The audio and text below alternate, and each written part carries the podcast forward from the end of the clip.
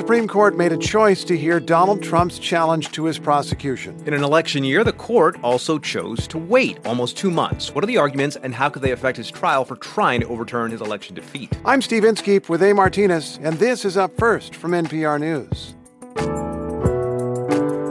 Mitch McConnell shaped the national landscape, sometimes by acting and often by saying no. Now the Senate Republican leader says no to staying in power. One of life's most underappreciated talents is to know when it's time to move on. What legacy does he leave? And Palestinian health authorities say that Israel's war with Hamas has left more than 30,000 dead. This is an underestimation because it's more than 10,000 people under rubble, at least. Stay with us. We've got the news you need to start your day.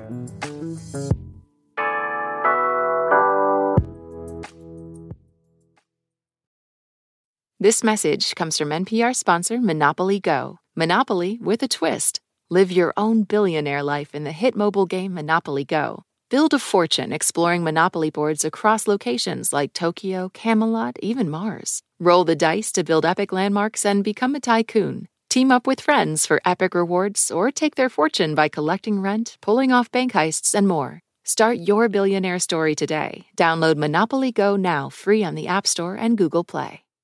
Support for NPR and the following message come from FX's The Veil, starring Elisabeth Moss. FX's The Veil is an international spy thriller that follows two women as they play a deadly game of truth and lies on the road from Istanbul to Paris and London. One woman has a secret, and the other has a mission to reveal it before thousands of lives are lost. FX's The Veil, now streaming only on Hulu.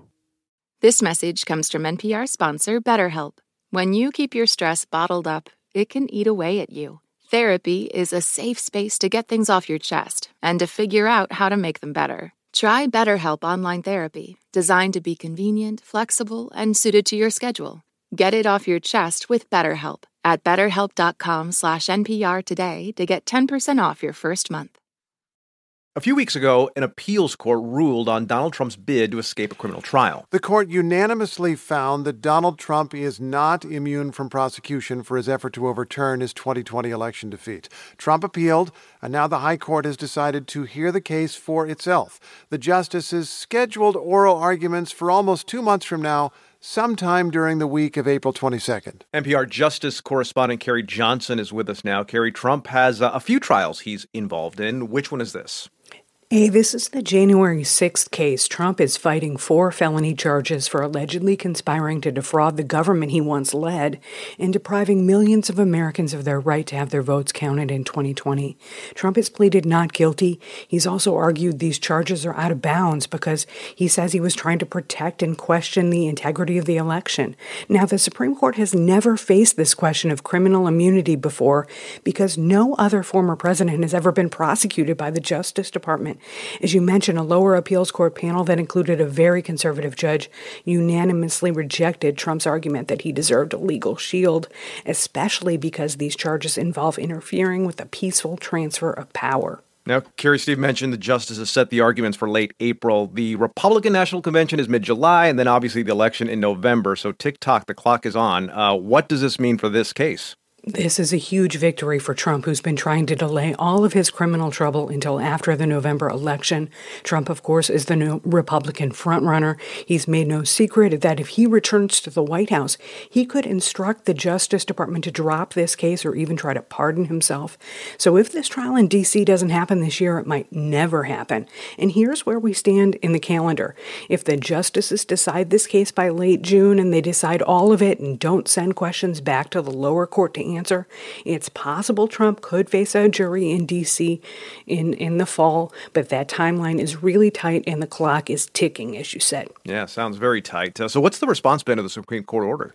Trump said that without immunity, the presidency as we know it would not exist because presidents are going to worry about retaliation after they leave office. There's been no comment from special counsel Jack Smith, who's leading the prosecution. Smith had asked this court to move quickly, and if the justices were going to take the case, to schedule arguments in March, not April. And a liberal group seemed pretty angry about the court decision. They pointed out the justices took 16 days to decide whether to hear this case after refusing to rush it last December when prosecutors first asked them to hurry. Other groups wondered why Justice Clarence Thomas is participating in this case Remember, his wife exchanged text messages with a key Trump aide and seemed to promote false conspiracies about election fraud four years ago. Yeah, and here's the thing, Carrie. I mean, this is far from the only issue involving Donald Trump in front of the Supreme Court. That's absolutely right. We're waiting for the court to rule, perhaps any day now, on whether Trump can be disqualified from the primary ballot in Colorado under the so called insurrection clause of the Constitution. The justices seem pretty skeptical about that during arguments this month. Speaking of which, an Illinois judge also disqualified Trump from that state's primary election. It's likely that ruling will be reversed if the Supreme Court overturns Trump's disqualification in Colorado. So we're waiting. Any any day now for a ruling on that. All right, NPR's Carrie Johnson. Carrie, thanks for keeping track of all this. My pleasure.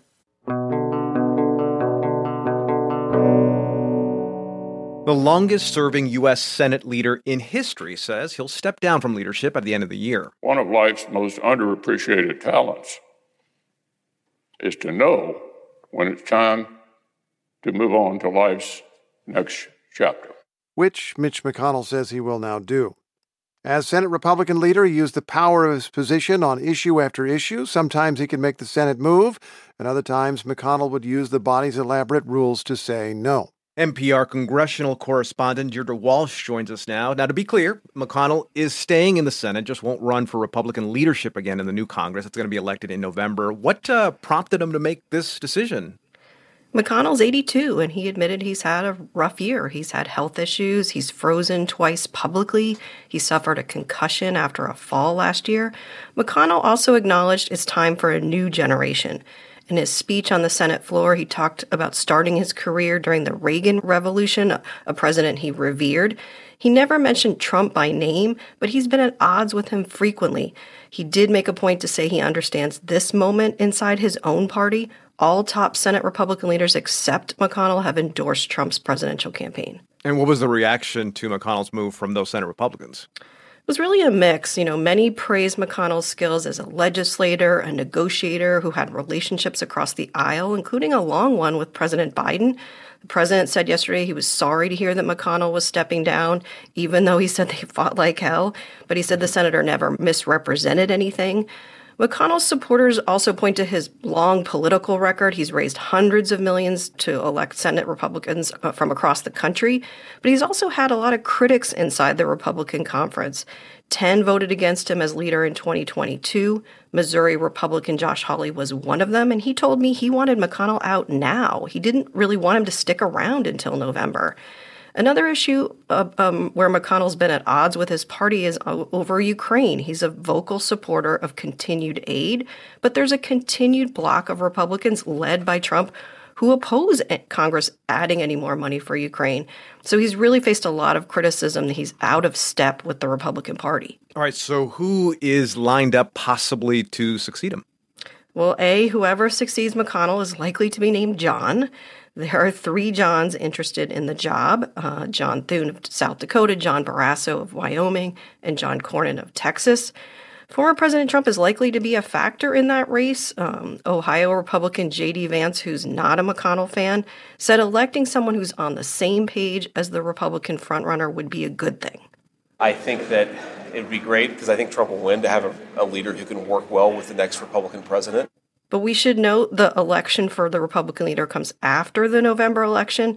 Senate Republicans are favored to flip control of the chamber. But if they don't, or if Republican doesn't win the White House, that could affect the race for McConnell's successor. What's going to be the lasting mark that Mitch McConnell leaves on, on Washington, at least as, as, a, as Senate leader? Right. He's done a lot, but McConnell's biggest legacy is definitely his efforts over decades to reshape the federal judiciary.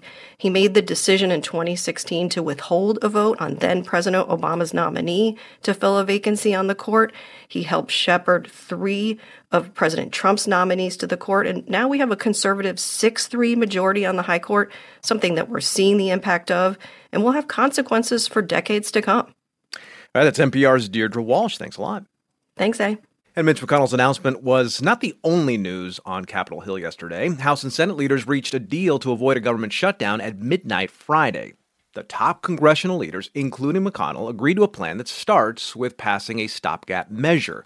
That would give Congress until March 22nd to pass a dozen spending bills. We'll see if lawmakers can make that happen.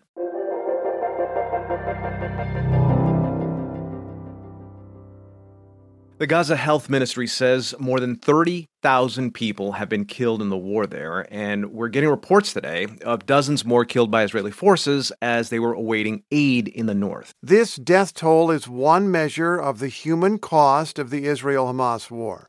The Hamas attack on Israel last October killed more than 1,200 people. Since then, Israel's critics have pointed to the rising Gaza death toll to argue that Israel's response is disproportionate.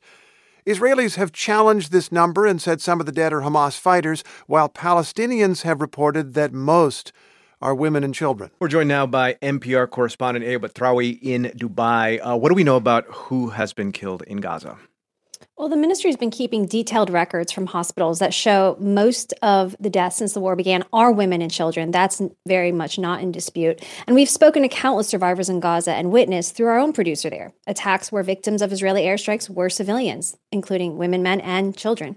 And I spoke with a mother early in this war who was in Gaza City. She was trying to survive those airstrikes all around her. And a few weeks later, she was killed by one of them, including 22 members of her family.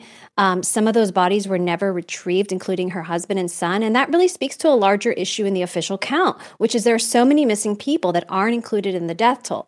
Now, as Steve mentioned, what's not clear is how many Hamas fighters have been killed in Gaza. Yeah, we hear bodies buried in the rubble. How many might that be?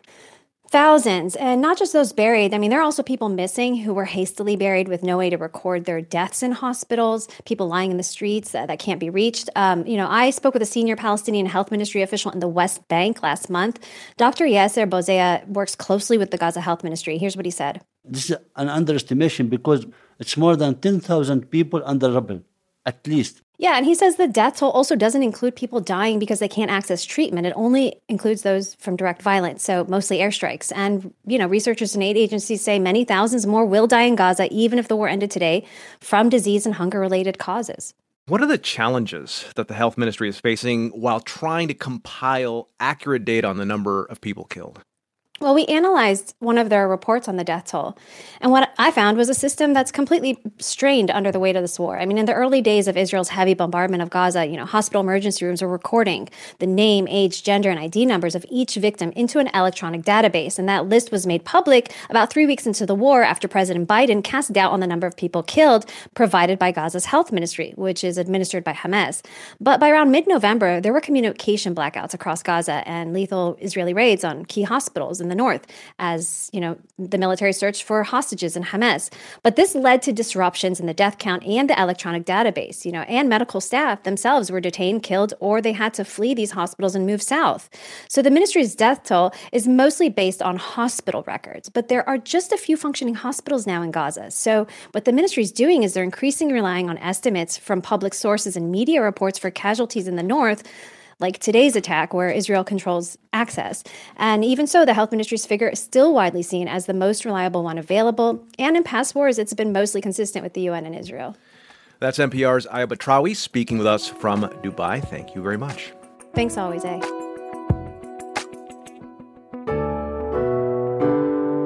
That's a first for Thursday, February 29th. Emmy Martinez. And I'm Steve Inskeep. Today's Up First was edited by Krishnadev Calamur, Kelsey Snell, Hannah Bloch, H.J. Mai, and Ben Adler. Produced by Claire Murashima, Ben Abrams, and Julie Depenbrock. We get engineering support from Stacey Abbott, who is so supportive, and our technical director, also very supportive, is Zac Coleman. Join us here tomorrow. For more on Donald Trump's legal cases, including the Supreme Court case we heard about just a few minutes ago, check out the NPR podcast Trump's Trials. Find it on the NPR app or wherever you get your podcasts. Where else would I get my podcasts? I don't know. I think there's a magical box somewhere. Wawa. I'm going down to Wawa to get some podcasts. When voters talk during an election season, we listen. We ask questions, we follow up, and we bring you along to hear what we learned. Get closer to the issues, the people, and your vote at the NPR Elections Hub. Visit npr.org/elections.